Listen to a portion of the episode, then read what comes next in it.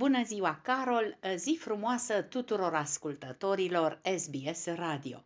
Suntem în plin sezon estival, vreme caldă și frumoasă, chiar prea caldă, caniculară și sigur însoțită de secetă astfel încât furnizarea apei este restricționată în peste 200 de localități din 17 județe, conform Administrației Naționale Apele Române, care spune că rezerva de apă este în scădere, dar suficientă pentru toți beneficiarii care se alimentează centralizat din sursa de apă de suprafață. Reamintim că reprezentanții Comisiei Europene au avertizat că jumătate din teritoriul Uniunii Europene este expus riscului de secetă, iar România, alături de Franța, Spania, Portugalia și Italia, se va confrunta cu o scădere a randamentului culturilor.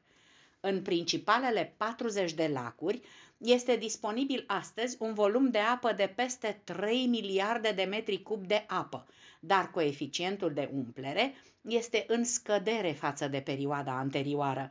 În 345 de localități din județele Botoșani, Iași, Vaslui, Galați, Bacău, Suceava, Vrancea, Olt, Gorj, Hunedoara și Sălaj, 11 județe, sunt fântâni secate parțial, unde autoritățile locale și inspectoratele județene pentru situații de urgență iau măsuri de transport a necesarului de apă sau măsuri de denisipare sau decolmatare a puțurilor.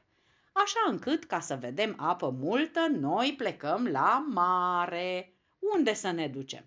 căci am auzit despre Mamaia că ar fi abandonată litoralului. În ultimii ani, stațiunea Mamaia a supraviețuit doar din turismul de weekend.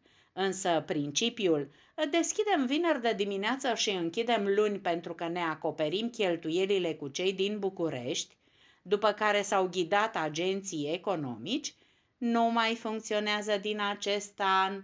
Pe de altă parte, prețurile continuă să fie foarte mari. Un corn costă 8 lei, o înghețată la tonetă 10 lei, trei mici șochiflă 22 de lei, o clătită 25 de lei. Nici fructele nu fac notă discordantă. Un kilogram de pere sau caise se vinde cu 20 de lei, iar strugurii cu 25 de lei.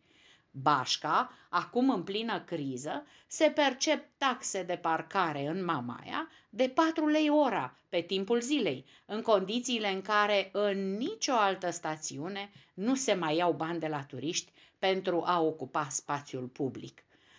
Se dau chiar înapoi bani celor care până în martie nu au respectat obligația de a completa formularul digital de intrare în România PLF, ale căror amenzi vor fi anulate, iar românii care le-au plătit vor putea cere restituirea banilor, potrivit unei legi promulgate joia trecută de către președintele României. Inițial, amenziile pentru necompletarea PLF au fost cuprinse între 2000 și 3000 de lei, dar în februarie guvernul a redus pragul minim al amenzii la 500 de lei, după ce mulți români au acuzat că au fost sancționați pe nedrept.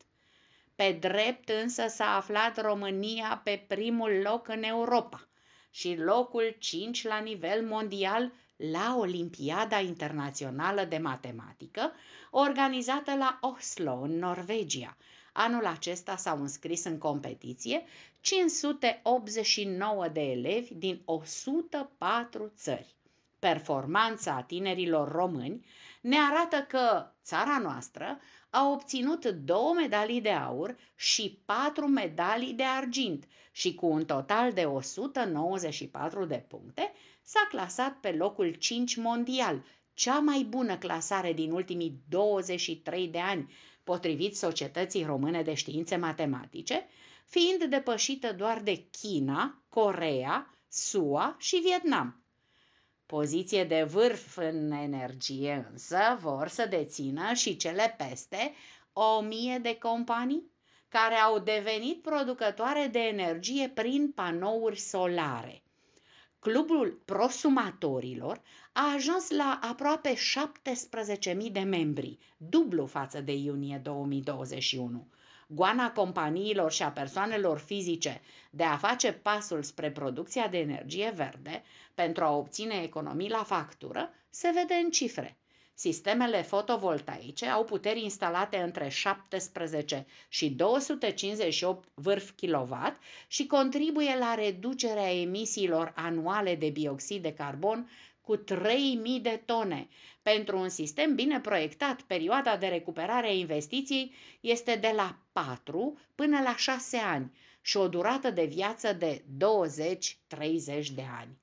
Mult timp durează și ambalajul returnabil pentru colete, care poate fi refolosit de cel puțin 100 de ori și va putea fi înapoiat curierului. Comerțul online generează cantități impresionante de plicuri și cutii pe care destinatarii trebuie să le arunce apoi la gunoi Există însă o soluție care simplifică lucrurile. Ambalajul returnabil, care este rezistent în timp și tratat cu grijă, astfel încât să nu se murdărească și să aibă o viață cât mai lungă. Soluția economisește timp și spațiu în casă și niște bani la nivel global. Zilnic în România sunt folosite pentru comenzile online 500 de mii de ambalaje făcute din plastic de unică folosință sau carton. Toate se transformă în deșeuri care ar trebui colectate și reciclate. O fabrică din Iași va introduce în curând pe piață acest tip de ambalaj. Mai ales că acum, aflați în vacanță, prichindeii noștri cer perpetu jucării sau cărți să învețe ceva nou, părinții pot să aleagă să le cumpere sau să-i ducă la muzeul copiilor. Aproximativ 4.000 de copii și părinți au vizitat Muzeul Copiilor începând cu luna iunie și până la jumătatea lunii iulie în București. Pentru a fi mai aproape de vizitatori, Muzeul Copiilor s-a mutat în parcurile capitalei, cu expoziții educative și interactive – în parcul Drumul Taberei, unde se poate explora planeta Marte și are loc întâlnirea cu roverul Curiosity în cadrul expoziției First Kids on Mars, iar în parcul Alexandru Ioan Cuza, alături de un șerif, copiii pot trăi experiența din perioada vestului sălbatic și se pot întâlni cu indieni sau alte personaje interesante – Deocamdată, cu toții trebuie ca în România să facem față caniculei, să mâncăm mai ușurel, mai mult legume și fructe, nu de alta. Dar de lunea viitoare intrăm în postul Sfintei Marii și ar trebui să eliminăm mâncărurile grele, lactatele, ouăle și carnea, oriunde ne-am afla. Pentru SBS Radio a transmis cu cele mai bune gânduri din București, România, Anca Rodica Turcea.